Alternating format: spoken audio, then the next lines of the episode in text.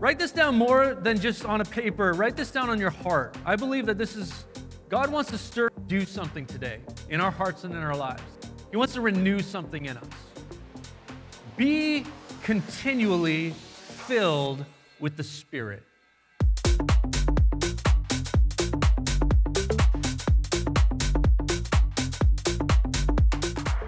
Today we're in, in, Ephesians 5. So if you have your Bibles, turn with me to Ephesians 5, starting verse 18. If you do not have a Bible, visit myevangel.church forward slash Bible. We can get you a Bible. If you're here in person, that's for you online. You in person, just flag one of our ushers down, just give them a wave, and they would be happy to grab a Bible for you. They, we got some over by the coffee bar there. And we would love to kind of resources you can follow along with us. It'll be on the screen as well. But if you're taking notes today, write this down. Be continually filled with the Spirit. Be continually filled with the Spirit. Ephesians 5 18. Do not get drunk on wine, which leads to debauchery. Instead, be filled with the Spirit, speaking to one another with psalms, hymns, and songs from the Spirit. We heard a song from the Spirit today in worship. Sing and make music from your heart to the Lord, always giving thanks to God the Father for everything in the name of our Lord Jesus Christ. I know what some of you are thinking. You're thinking, all right, here we go. The Pentecostal preacher that came out of a Pentecostal holiness movement is going to preach a prohibition on drinking. That's what this is going to be all about. You're getting set, you're getting ready for it. It's not what I'm going to preach on today. Because if we think that this verse is about drinking, we've lost the whole point.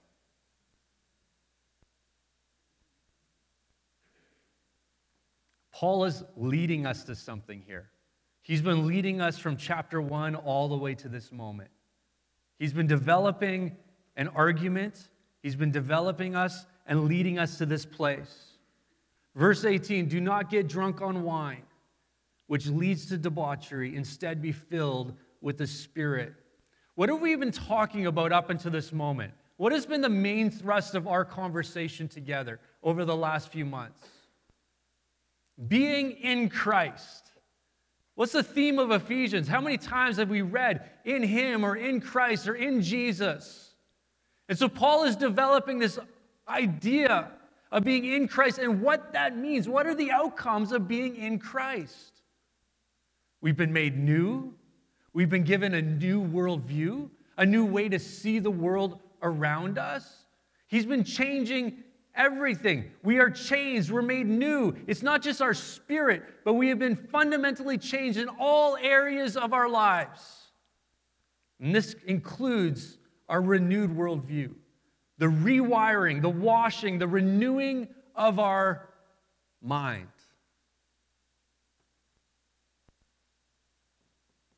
Back in 5 8, he says, For you were once darkness, but now you are in the Lord. You are light in the Lord.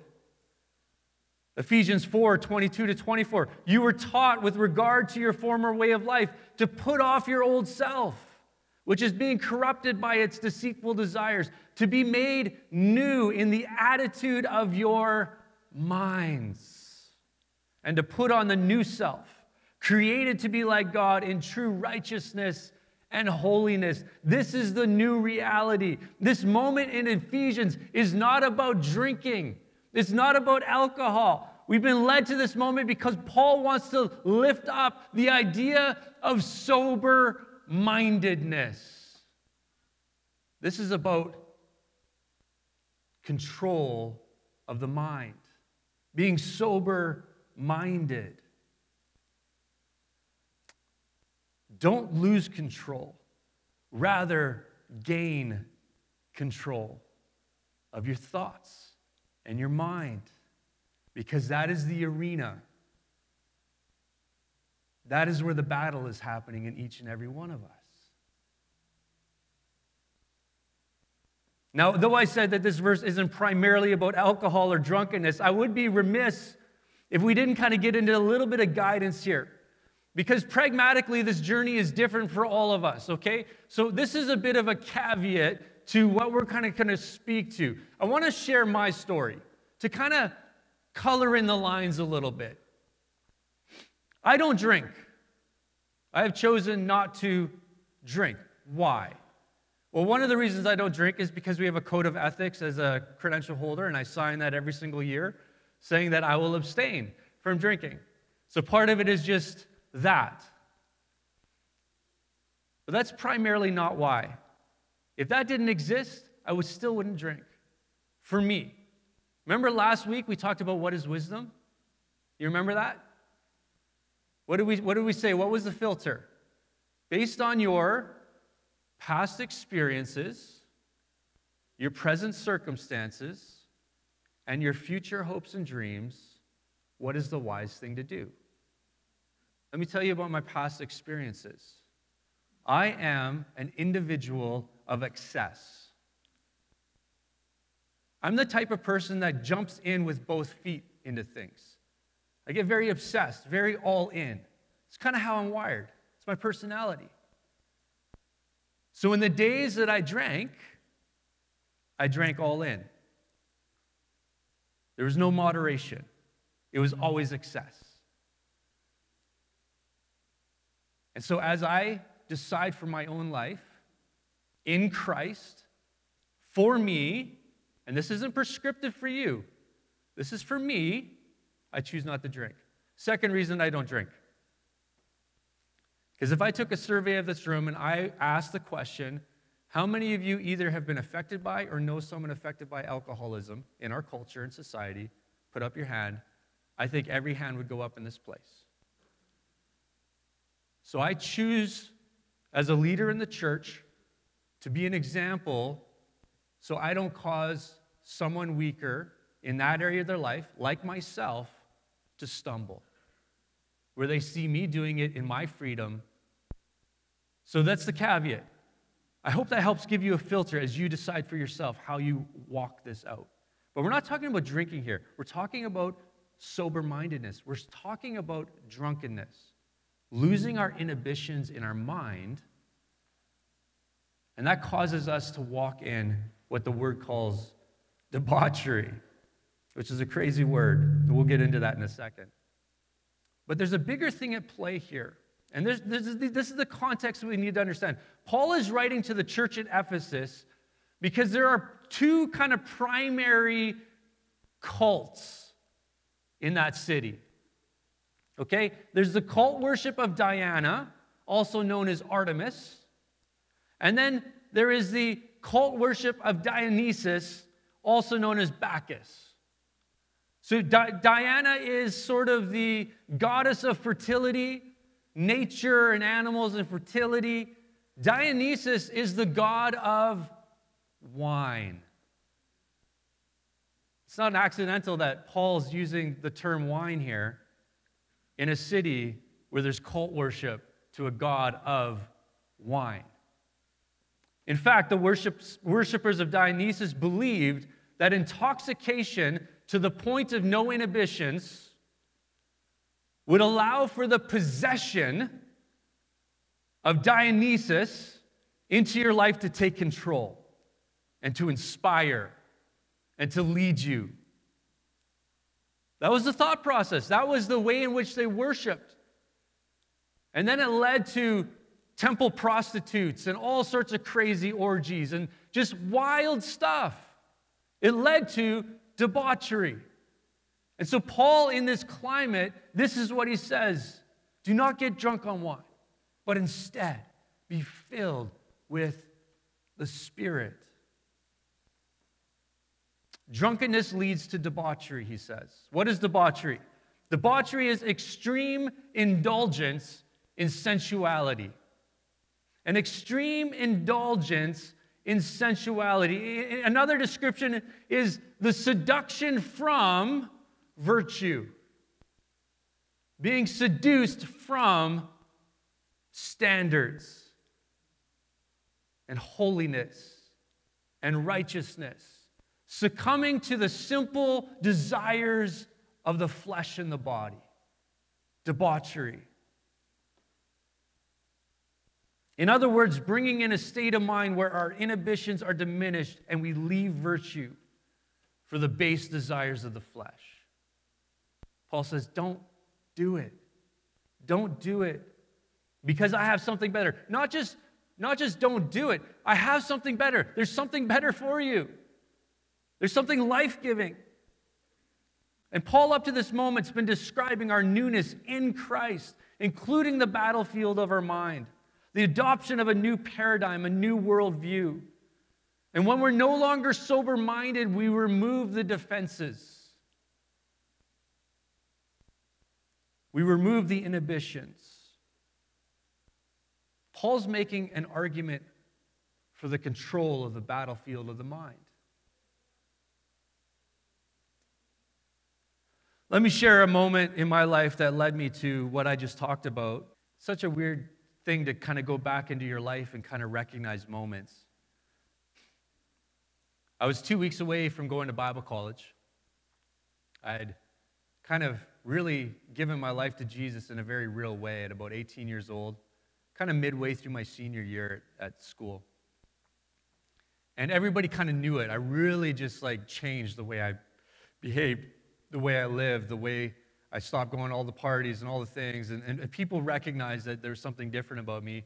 All of my friends knew that I was leaving for Bible college. And so there was this sort of like, kind of weirdness going on. It was kind of a, it was just getting odd with my friends that usually I partied with. And, but two weeks before I left for Bible college, one of my better friends, he was turning 18, and he said, dude, just come with us. You don't have to drink. You don't have to do anything. Come with us and just, I would love for you to be there. And so I, I went. And so he had his birthday is his 18th, and so he went to the bar, and so we're in the bar, and 99.999% of people were drinking and I was the 0.01% not. And so I thought to myself, oh, yeah, I'll just get a, I'll just get a, I'll get a beer just so I have something in my hand so it's not so weird. Now remember, I'm a person of excess. It wasn't long before I was hammered. It didn't stop at just one because it never did. And I'm not going to get into the particulars, but there's this moment that arose where I was being led into places of debauchery. And my friend who invited me there and knew my life and knew my story and knew where I was going and what I was doing and what God had been doing in my life, he witnessed this moment. And I'll never forget the Holy Spirit, I believe, extended such a grace to me. I believe the Holy Spirit in that moment, despite what I was doing, filled me in a way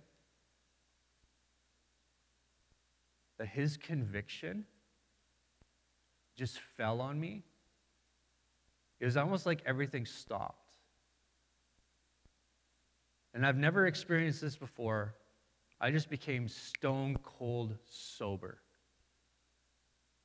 All of my faculties returned to me. My ability to make good decisions returned to me.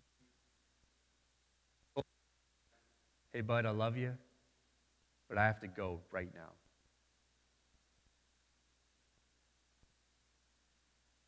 That was the last time. That was the last time I was ever intoxicated to the point where I was out of my ability to be in control. Why do I share that? Because it wasn't necessarily about the drink, it was about this. And the Holy Spirit was saying, I'm going to give you the alternative a sober mind to stand for righteousness, a standard of holiness, to make decisions that go beyond just you, but go into the call and the purposes and the plans I have for you. It changed everything. So, what happened? God gave me a capacity to make a decision with a sober minded clarity. And I didn't deserve, I didn't deserve that ability. But in that moment, He gave it. So, what's the alternative for the believer? Paul says, instead, be filled with the Spirit. Now, we all know, we all know the good, the beautiful, the life changing moments of the Spirit moving amongst His people.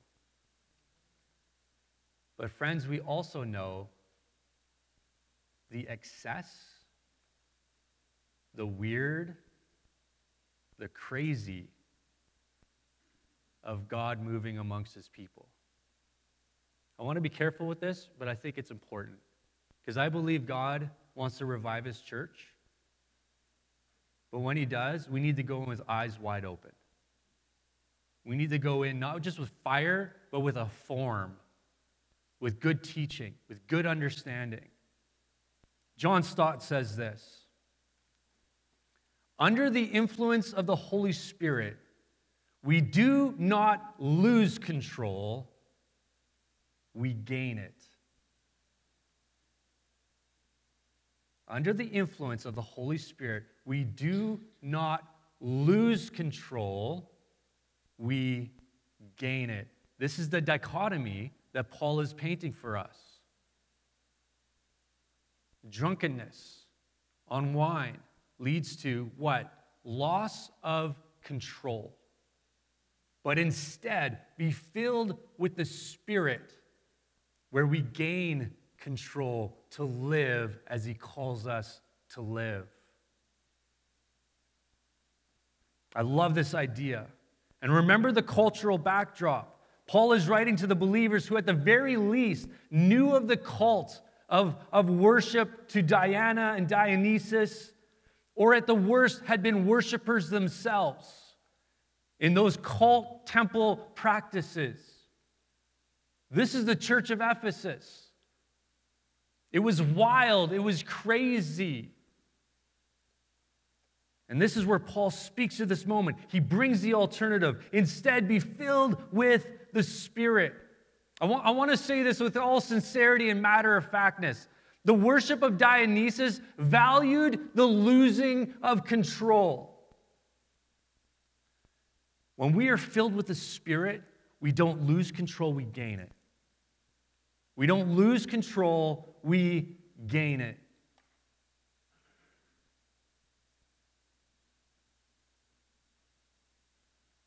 I'm not hearing much feedback here.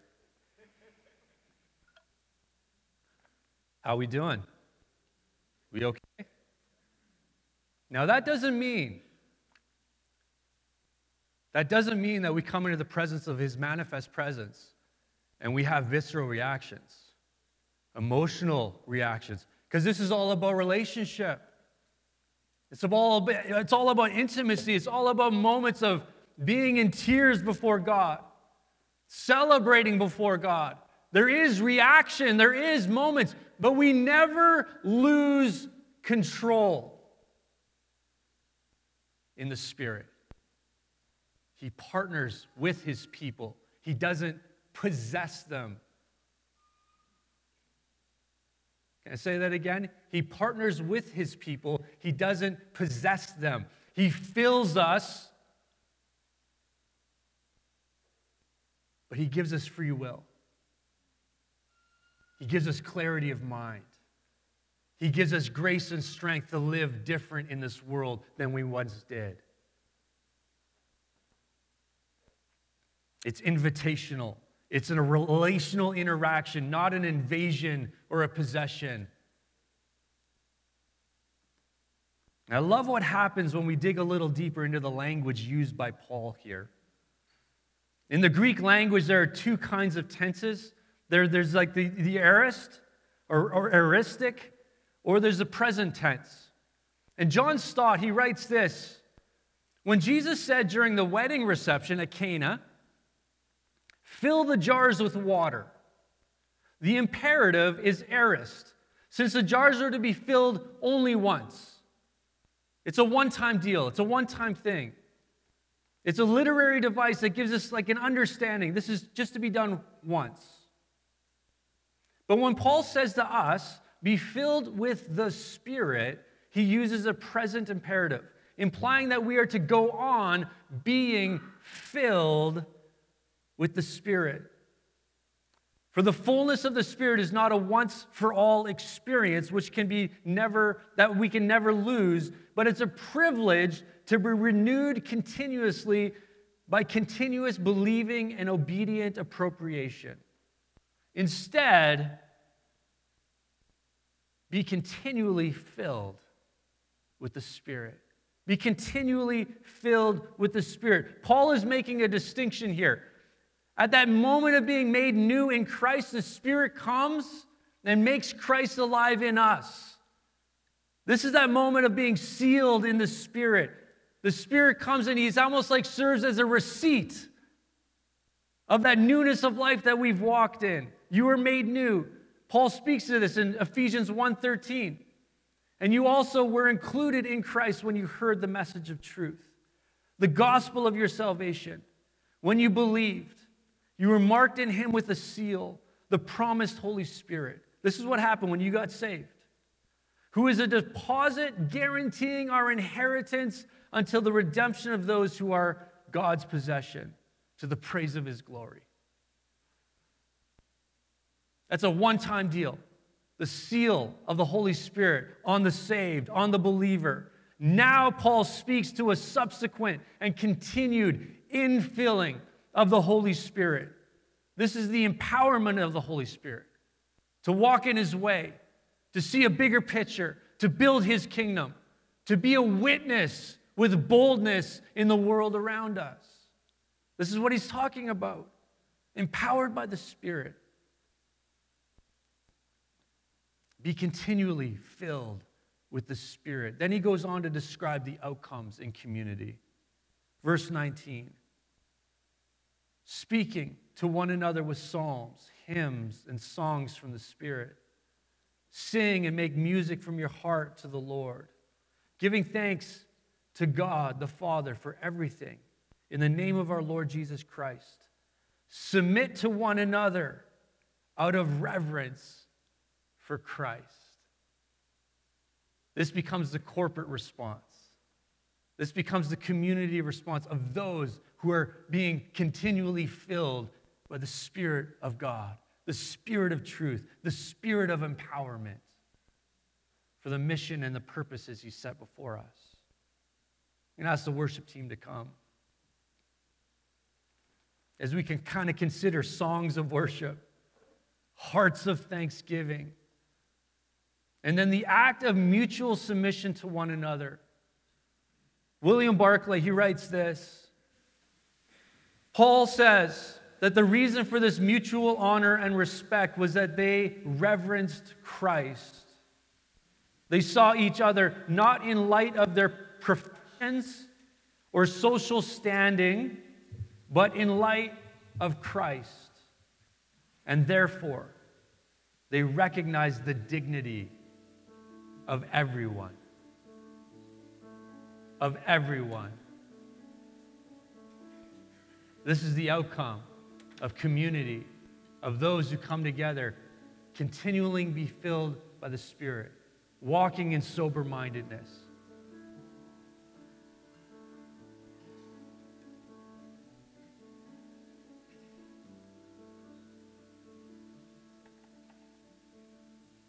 So, Holy Spirit, come.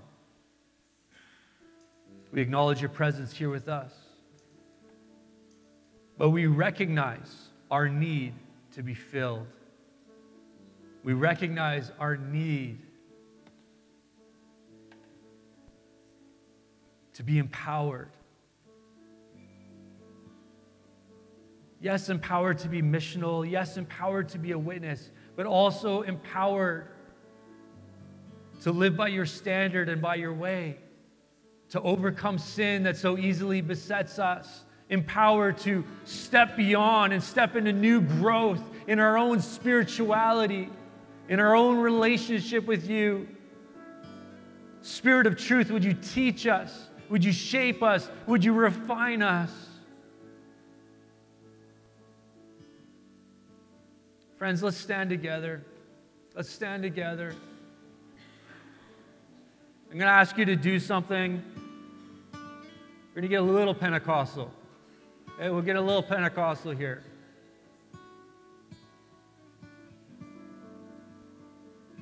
You might wonder why do people like lift their hands in church? Maybe you're new to this thing. Some of it's surrender, right? What's the universal sign of surrender? Hey, I give up. Hey, I give up. It's all you. You're bigger than me. So sometimes in worship, we just surrender. There's so much more than that. I want you to think about a little child coming up to his parent. What do they do? What do they do? They run up. What? I want up. I want up. Take me in your arms. I want to be intimate. I want to be close. I want to be safe. I want to be secure. So here's what I'm going to ask. You can, you can raise them, raise them. You can, you can, you can kind of just go slow, take it slow. But in his presence, as we acknowledge that he's here right now, he wants to speak to us. He wants to shape us. He wants to fill us by his spirit. I'm going to ask if that's, that's something you want. I'm just going to ask you to raise your hands and surrender to Him in a position of seeking intimacy and knowing Him. Lord, as we raise our hands today, we long for a fresh infilling of your Holy Spirit.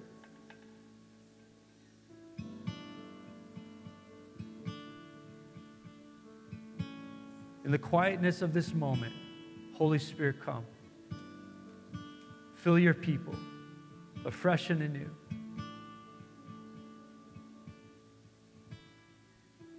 Because you have so many plans and purposes represented in this room.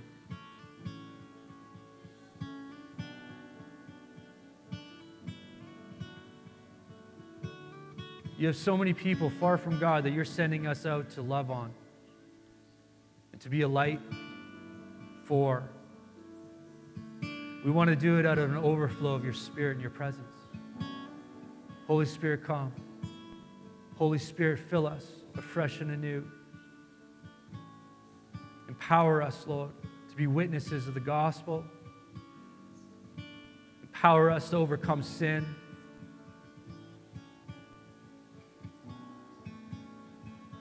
Empower us to have control in the arena of our mind, the battlefield of our mind start believing what is true about us, about you, and about our purposes and our call. And to start saying no to the voice of the enemy looking to steal and kill and destroy those purposes and those plans.